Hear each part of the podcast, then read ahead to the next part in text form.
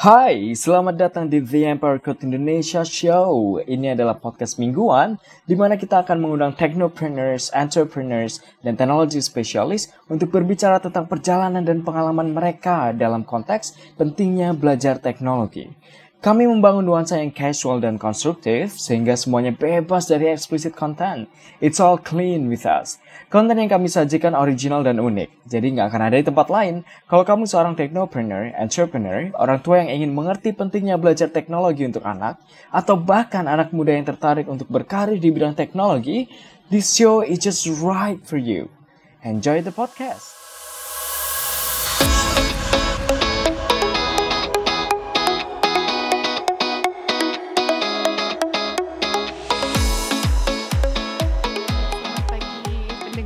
Selamat pagi teman-teman semua. Untuk rekaman podcast kali ini, hari ini agak spesial nih guest speaker kita hari ini. Mungkin teman-teman semua udah familiar uh, dengan guest speaker kita hari ini. Udah sering banget dengar suaranya juga. Guest speaker kita hari ini adalah host di Empire Code Indonesia Show Podcast. Kita uh, nggak mau uh, beliau hanya sebagai host, jadi karena profilnya sangat strong dan kita pikir akan sangat menginspirasi teman-teman juga. Jadi kita undang uh, beliau hari ini sebagai guest speaker di podcast kita. Please welcome Kak Tri Handoko. Hai Diana. Hai. Hai Desi.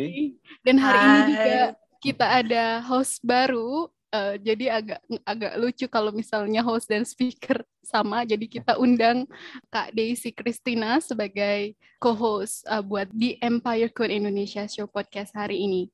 Uh, yeah. Dan Kak Tri Handoko mungkin teman-teman sudah mengenal, beliau adalah host uh, di Empire Code Indonesia Show juga uh, dan juga country manager Empire Code Indonesia, Empire Code Indonesia dan uh, founder dari Tibra Overseas Edu. Wow, banyak banget ya sebenarnya peran yang digeluti di satu waktu begitu. Jadi mungkin langsung menjurus aja ke pertanyaan pertama. Dari banyaknya peran yang dilakoni Kak Tri, apa sih sebenarnya, gimana sih Kak, uh, Kak, uh, Kak Tri mendefinisikan diri Kakak, menyebut your position at the moment as right. What? Thank you for the question, Diana. And uh, saya kira ini karena perjalanan hidup saya kali ya. Karena awalnya emang saya fokusnya di pendidikan, S satu saya pendidikan, S dua saya pendidikan, pengalaman kerja saya juga banyaknya di pendidikan. Cuma uh, ketika kesini-kesini, ternyata pendidikan sebagai guru aja itu nggak nggak mewakili dari kata-kata pendidikan itu sendiri. Bahwa kalau misalnya kita uh, telah lebih jauh tentang kata pendidikan, itu maknanya itu banyak banget.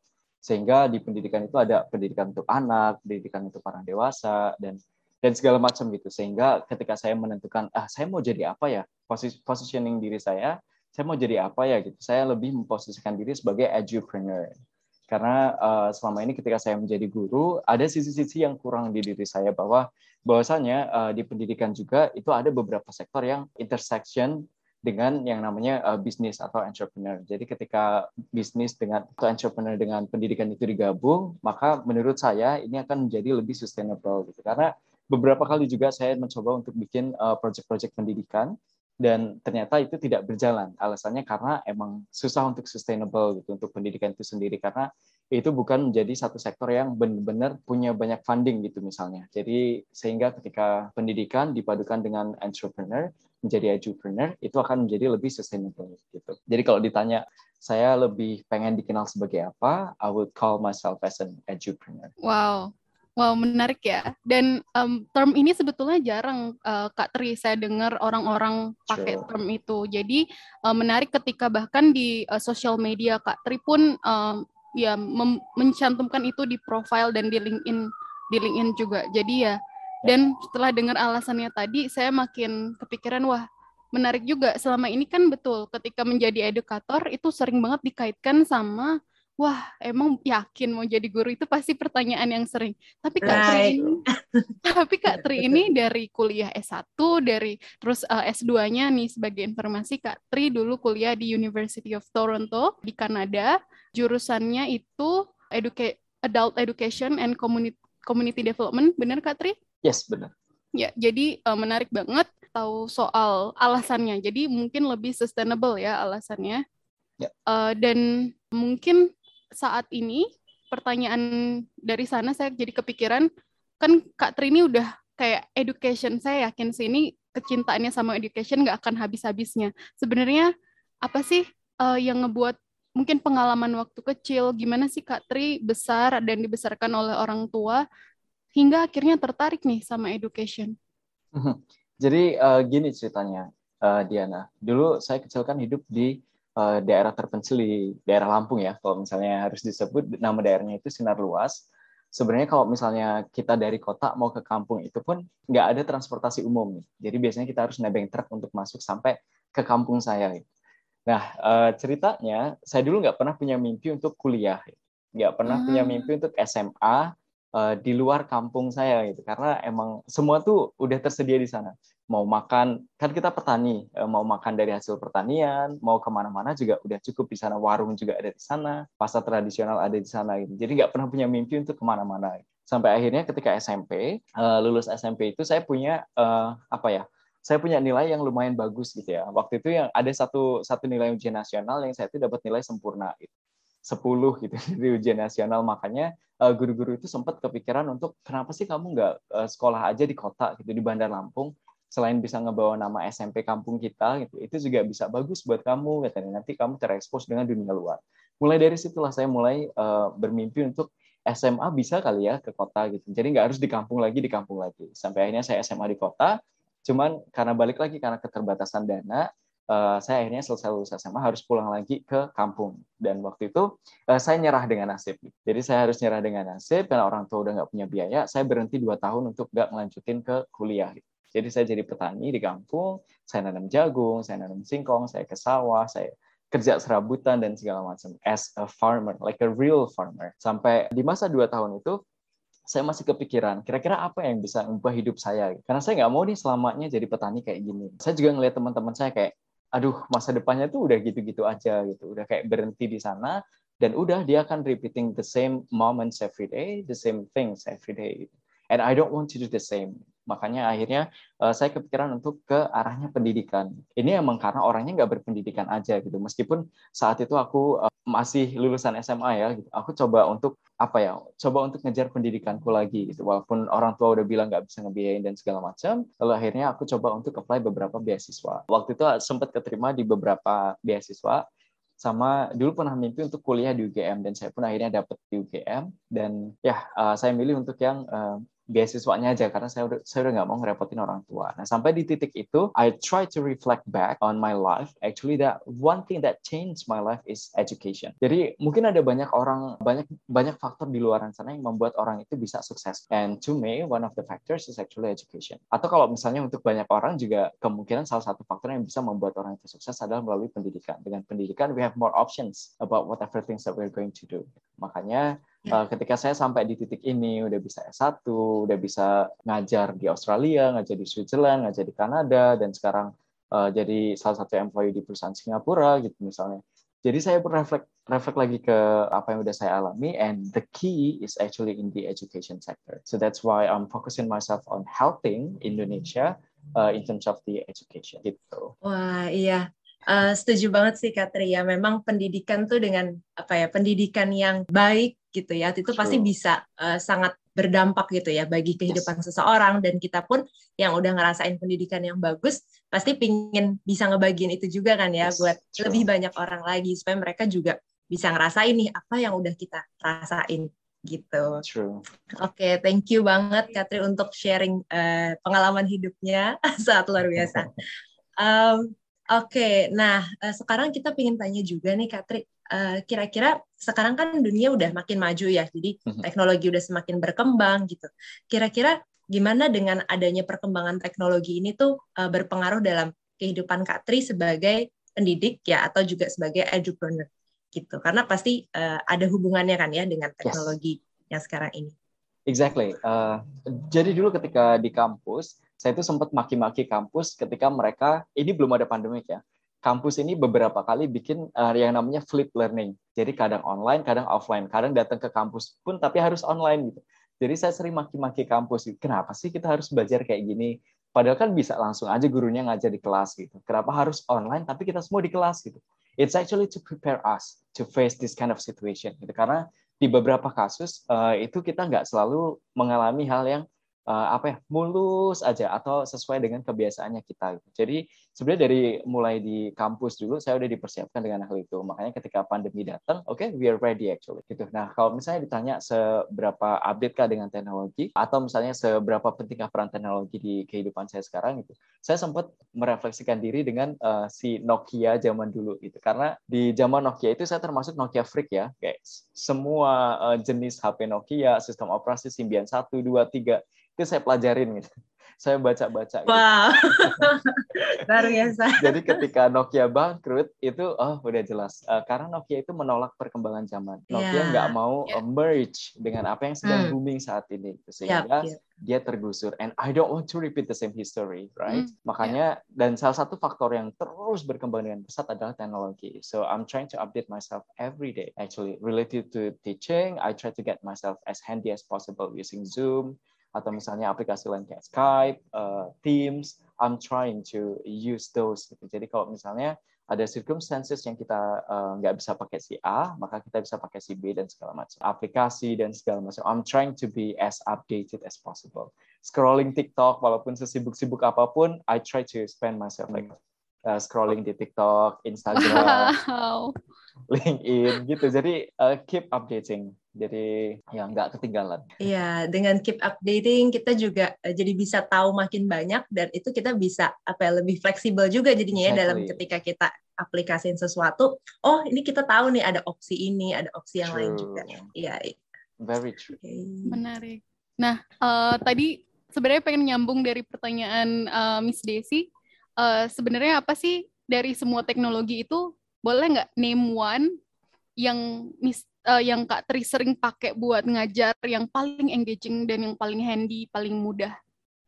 Right. Uh, to me, it's gonna be Zoom and PowerPoint. What? Uh, to teach, yeah. Because I, I don't know, I just have my pen all the time. Nah, kalau misalnya... Uh, PowerPoint pakai, masih... Yes, I'm yeah, using yeah. the PowerPoint. Kalau misalnya pakai PowerPoint dengan pen ini, I don't know, it's very easy to me actually to uh, to teach the students gitu karena bisa tinggal coret, bisa tinggal pindah ke satu slide ke slide yang lain atau kalau misalnya mah harus nulis di papan tulis, we can also do that. So yeah, uh, to me for teaching, I'm still using uh, PowerPoint and pen. Wow, dan uh, ya yeah, thank you for that. Uh, nyambung mungkin pertanyaannya. Uh, kan tadi sempat udah mention kalau uh, Kak Tri ini udah ngajar di beberapa uh, negara dan juga Indonesia tentunya pasti langkah pertama juga di Indo- sekolah di Indonesia. Nah dari semua pengalaman itu pasti beragam orang nih yang jadi student yang pernah ditemui dan pasti usia juga. Nah apa sih sebenarnya achievement yang paling signifikan dari proses uh, dari journey itu Kak Tri? Uh, right, kalau pencapaian sebagai seorang educator, waktu itu saya pernah ngajar di Switzerland. Satu orang ini, si bocah ini dulu semua skornya itu F. Dia di sekolah kecuali olahraga. Bahasa Inggrisnya F, matematikanya F, kimia F, biologi F. Semuanya gagal kecuali olahraga karena dia jago olahraga. Dan olahraganya itu A. Uh, waktu itu saya harus ngajar dia. Yang saya lakuin sebenarnya dari awal itu nggak langsung ngajar. Gitu. Tapi coba untuk pendekatan dulu ke si anak. I'm trying to ask questions, lots of questions. Untuk bikin dia lebih nyaman untuk cerita. Jadi ketika dia udah cerita, dia udah ngebuka dirinya, uh, kita udah tahu beberapa hal mengenai dirinya, itu lebih gampang untuk kita masuk. Lebih gampang untuk kita ngajarin dia. Sampai akhirnya uh, ketika udah selesai ngajarin uh, si anak ini, semester berikutnya saya dapat kabar dari si anak ini bahwa nilainya udah naik ke C sekarang. Walaupun masih jelek uh, ya C, yeah. tapi itu udah naik gitu. Nilai bahasa Inggrisnya yeah, yeah. C, matematikanya C. Oh, that's a good news actually. Walaupun yeah. masih di kelas ya tergolong jelek, tapi it's an improvement. So that's the feeling like to me. Uh, it's it's it's already good gitu, karena bisa mengubah nasib seseorang. Iya iya, memang ya kita kalau uh, apa rasanya bisa menolong orang gitu yeah. dengan apa yang uh, kita bisa bagikan tuh rasanya uh, happy, right? Punya kepuasan. Ya yeah, ada yes. kepuasan tersendiri yang kita nggak bisa mungkin nggak orang lain mungkin nggak paham gitu ya seperti yeah, yeah, apa. Iya. Yeah. Yeah. Oke okay, dan. Uh, mungkin tadi nyambung juga kali ya, kan pasti ketika uh, Kak Tri bertemu dengan berbagai jenis uh, anak gitu ya, dengan berbagai kesulitannya juga pasti gitu. Pasti ada tantangan kan selama ini gitu. Dan ataupun juga se- setelah udah semakin menjadi edupreneur nih ya, yang tadi menggabungkan antara education ataupun juga eh, dengan entrepreneur. Kira-kira tantangan apa sih yang membuat, eh, yang menurut Katri itu paling besar gitu? Mm-hmm. Jadi kalau menurut saya di pendidikan itu yang paling penting dari si anak atau dari si orang dewasa yang ikuti pendidikan ini adalah internal motivation mereka. And that is the thing, how to shape their internal motivation biar lebih tertarik ke pengajaran yang kita lakukan. It's always a challenge actually. Bahkan ketika di Kanada pun, saya sempat dapat momen yang saya lagi ngajar di kelas matematika waktu itu, dan ada anak yang berdiri dan datang ke saya langsung. Dia bilang, since you got here, my score is always getting lower and lower. Terus dia ngomong bahwa dia join oh, uh, private school itu karena mau dapat nilai gede. And you ruin it all, kata dia. Terus aku wow. sempat, uh, saya sempat sempat bingung saat itu kan, karena saya juga guru baru. And then uh, saya akhirnya datang ke kepala sekolah dan kepala sekolah bilang, Um, that is your classroom, the score is your responsibility, and it is your full authority. Mau ngasih skor dia berapapun. Jadi kalau misalnya dia baik, kasih skor bagus. Kalau dia nggak baik, ya nggak apa-apa kasih skor jelek. Bukan karena kita private school, jadi dia harus mana-mana minta skor. And then when I got to the classroom, and this student st- stood up again, and I said to the student, like, uh, if you don't sit down, I will just let you go out. And I will give you F or fail. You will fail this class. And after that, I'm trying to engage the students. Uh, saya coba untuk pengajarannya tuh uh, apa ya? Uh, saya bilang ke kelas sebenarnya, uh, this is my classroom, so you guys have to follow my rules. My rules are this and this and this and this. Jadi kalau misalnya nggak suka bisa keluar, atau kalau misalnya nggak cocok dengan pengajaran saya bisa cari guru lain. Dan setelah itu si anak jadi makin rajin di kelas. Dan terakhir dia justru ngasih saya gift dan dia bilang, I learned a lot in your classroom, not only about mathematics but also about how to deal with myself. Oh. It was really good moment. Yeah, yeah it was yeah, really yeah, good really... moment. And since that, uh, my class is wow. always full. Jadi yeah. semakin banyak student yang mau di kelas saya waktu itu. So yeah, it's a good thing. Selalu susah di awalan-awalan, tapi ketika you got it already, itu akan jadi lebih gampang. So try to build that internal motivation from the student. Oke, okay, right. Internal motivation ya penting banget untuk seorang bisa apa ya mau maju juga kan ya. Yes, exactly. Wow, that is really inspiring moment, if I could say. Yeah, to me too. Like I was surprised actually.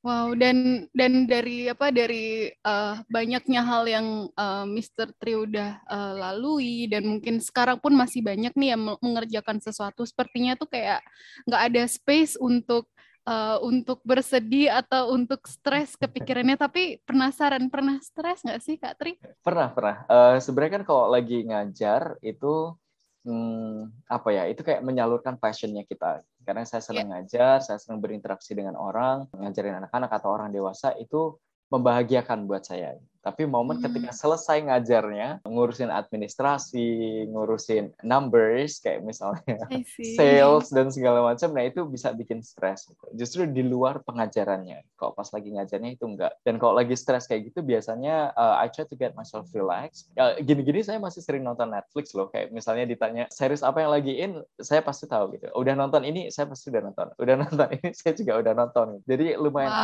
aktif dengan nonton juga. Karena itu salah satu hiburan buat uh. saya. As long as you yeah. know yourself, um, you will also know how to tackle down problems that you face. Walaupun stres, taulah gimana cara bikin diri sendiri bahagia. Iya, yeah, iya, yeah, iya. Yeah. Tadi uh, waktu Kak Tri bilang, ya untuk urusan administrasi, saya lihat Kak Desi juga nodding, kayak manggut-manggut kayaknya. Feeling the same as a teacher yeah. ya. True. Betul-betul. Sebagai teacher masih kayak gitu sih. Ketika lagi ngajar, uh, passionate banget ya. Pastinya. Ya, yeah, ya. Yeah. Tapi uh, kalau ngomongin film atau series, ada nggak film favorit atau series favorit yang Uh, paling menginspirasi, atau mungkin ada relation-nya sama education slightly atau teknologi, bisa di-share Kak Tri? Right, jadi kalau saya lagi nonton film itu ada beberapa purpose kenapa saya nonton. Kalau misalnya lagi stres berarti purpose-nya adalah untuk menghibur. Tapi kalau saya nonton, um, ketika saya nggak stres berarti saya fokusnya adalah belajar. Ada beberapa series misalnya di Netflix yang saya ulang berkali-kali bahkan. Uh, itu nama seriesnya The one hundred. Itu saya ulang sampai delapan kali seriesnya tamat. Padahal itu ada tujuh season. Wow, wow. wow. Oke, okay, buat audience dicatat ya. delapan kali. Exactly, karena di setiap momennya itu saya belajar hal baru. Kayak misalnya ada seorang leader yang benar-benar strict dengan aturan. Lalu ada satu leader lagi yang bilang, ketika dia strict dengan aturan dan membunuh banyak orang, padahal tujuannya menyelamatkan banyak orang, maka seorang leader itu juga harus tahu kapan harus melanggar aturannya sendiri. Gitu. Jadi yang dipentingkan adalah bukan uh, seberapa strict kita dengan aturan yang kita punya, tapi seberapa benefitnya yang akan kita kasih ke banyak orang. Gitu. Jadi ketika aturan kita buat itu nggak lagi beneficial buat banyak orang, ya harus rela dong untuk tidak melakukan aturan yang kita buat sendiri. Gitu. So we're talking about benefits. Uh, terus ada juga momen yang uh, di situ ada satu karakter yang namanya Princess. Princess ini anak orang kaya, anaknya salah satu orang penting di sana. Pokoknya dapat privilege yang super perfect gitu. Tapi ketika turun di uh, mereka semua datang ke bumi, dia diperlakukan seperti orang biasa. Dan akhirnya dia survive sebagai yang paling kuat di sana. Jadi struggle, entah dia diculik, entah dia diserang, di segala macam, dan dia survive. And that leadership skill that I always learn from this series. Yep. Dan delapan kali dalam spend waktu berapa lama? Oh, itu lumayan lama uh, okay. Dari sejak saya di Kanada. Jadi dua ribu delapan belas saya udah nonton. Sampai wow. Sekarang itu udah delapan kali. Wow. delapan kali. Um, ya, uh, dan berikutnya nih uh, mungkin kita ada uh, pengen tahu juga sih gitu dengan Uh, audience yang kita punya di sini gitu ya, mungkin ada beberapa yang punya cita-cita mungkin untuk uh, jadi pendidik atau juga jadi terinspirasi nih dengan apa yang Kak Tri sharingkan. Oh iya ya, mungkin kalau jadi pendidik aja nggak cukup, uh, hmm. mungkin mau juga jadi edupreneur seperti Kak Tri gitu. Nah, uh, kira-kira untuk khususnya juga di zaman sekarang ya, kira-kira ada nggak sih uh, top three skills gitu yang dibutuhkan untuk uh, ya kita supaya apa ya bisa Uh, jadi seorang edupreneur gitu, dan khususnya untuk di dunia sekarang kan yang lagi apa ya, uh, ya berkembang-berkembangnya lah ya gitu, termasuk juga dalam uh, teknologi yang sangat pesat saat ini. Right. Uh, yang paling penting nomor satu yang uh, menurut saya akan kepakai dimanapun, uh, mau kalian pe- jadi pebisnis, jadi educator, jadi apapun, itu emotional intelligence. Jadi cara kalian menghandle diri sendiri, cara kalian berinteraksi dengan orang lain, cara kalian kalau lagi stres itu kayak gimana, cara kalian apa ya, mengetahui tentang diri kalian sendiri dan mengetahui hal terbaik yang bisa kalian lakukan ke orang-orang di sekitar kalian. It's pretty important dimanapun kasusnya. So uh, emotional intelligence, the first one, and the second one is being adjust, adjustable, adjustable nggak ya ada. Jadi uh, kita juga harus mampu untuk uh, apa ya, ngelihat situasi dan kondisi dan mencoba untuk adjust ourselves to actually mingle with those condition. Karena kalau misalnya kita lihat dunia itu semuanya berubah, mulai dari cara manusia ngomong, cara manusia berpakaian, cara uang berjalan, cara orang melakukan bisnis, cara orang berinteraksi, semuanya berubah. Dan kalau kita masih pakai cara tahun sembilan puluhan misalnya untuk ngobrol sama orang, itu nggak akan jadi. Nggak akan cocok dipakai di sekarang. Kalau kita misalnya pakai uh, style yang tahun sembilan puluh limaan untuk jalan sekarang, itu kelihatan norak banget. Gitu. Misalnya pakai celana yang cut bra gitu, itu udah nggak relevan. Iya, so, iya, betul-betul setuju. Try to adjust yourself. Uh, kalau misalnya kita lagi ngomong dengan uh, pendengar dari Uh, yang udah lulus lulusan kuliah misalnya, kita harus adjust ourselves. Yang ngomong kalau misalnya kita ngomong dengan orang-orang yang lulusan S D aja gitu, we also have to adjust ourselves. Nah, ke- kemampuan adaptasi ini, I think it's also another skill that is very important. Dan yang ketiga is about time management. Kalau misalnya kita refleksi dengan orang-orang sukses yang ada di dunia ini, kita semua punya waktu yang sama, dua puluh empat hours. Jadi tergantung how we manage our time, sehingga kita juga akan menjadi orang sukses selanjutnya. Gitu. So those three skills are very important.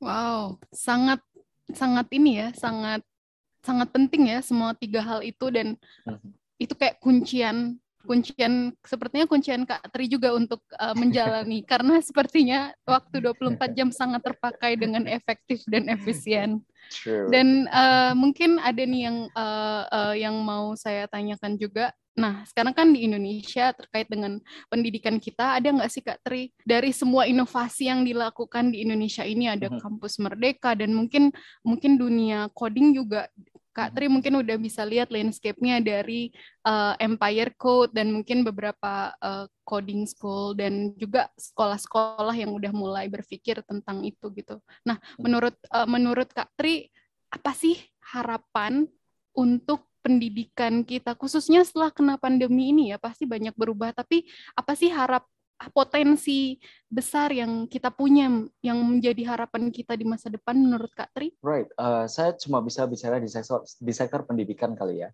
Yeah. Uh, jadi kalau misalnya ngelihat pendidikan di Indonesia, menurut saya sudah sangat berkembang, udah bagus lah gitu, kelihatan bedanya dari pendidikan zaman dulu sama pendidikan zaman sekarang. Bahkan sekarang di beberapa sekolah itu udah uh, udah ngadain kelas-kelas teknologi gitu, yang emang anak-anaknya itu nggak boleh ketinggalan dengan perkembangan teknologi gitu, di luaran. Yeah. Sama ada juga sekolah yang mereka fokusnya ke apa ya, mendidik menjadi seorang pebisnis gitu, karena kan emang kalau ngelihat polanya, ini nanti akan muncul banyak banget pebisnis baru gitu di dunia. Dan anak-anak ini nggak boleh ketinggalan dengan skill-skill yang mereka harus peroleh dari dunia bisnis itu sendiri gitu. Bahkan kalau misalnya kita penulis, tapi kita nggak tahu cara memasarkan tulisan kita juga nggak akan laku.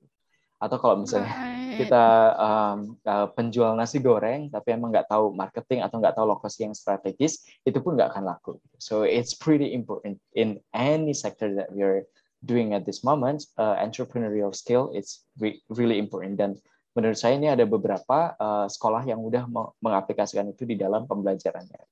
Nah, kalau misalnya uh, saya disuruh ngasih apa ya ngasih saran deh gitu, untuk pendidikan di Indonesia, saya sih akan uh, merefleksikan ini dengan pendidikan yang ada di California, Singapura, sama Malaysia.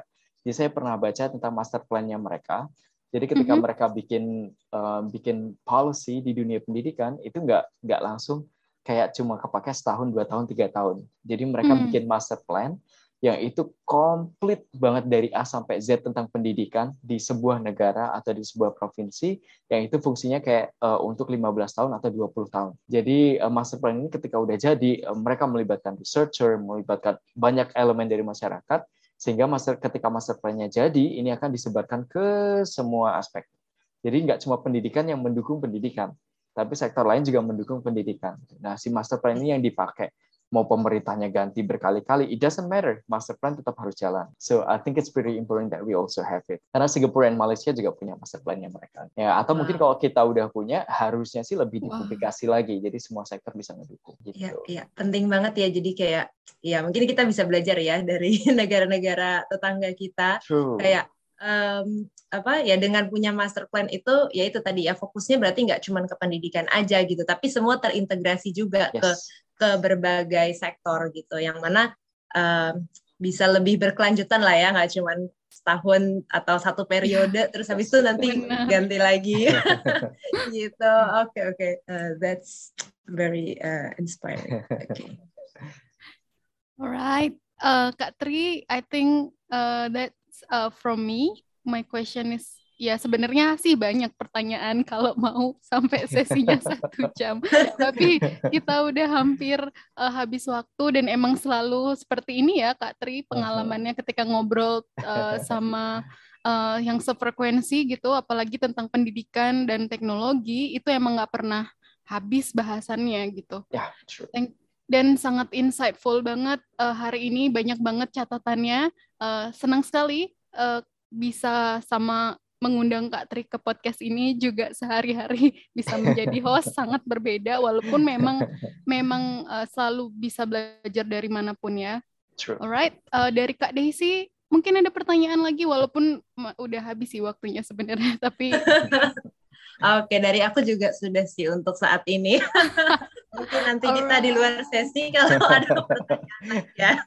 Sure. Alright, uh, terima kasih uh, once again Kak Tri uh, sudah hadir di uh, podcast podcast kami. Semoga buat Kak Tri ini juga insightful ya, dapat berbagi ke teman-teman dan pendengar yes. kami semua. Dan ya, terima kasih once again, banyak sekali insight soal pendidikan yang kita catat, dan harapannya juga semoga ini bisa jadi uh, catatan buat kita semua, buat pendengar juga uh, bisa mendapatkan uh, hal baru dan semangat baru juga dari Kak Tri. Terima kasih, sampai Sama-sama, ketemu Diana. Kapan-kapan lagi. Terima kasih Kak Tri. Sama-sama Desi. Bye everyone. Bye. Bye.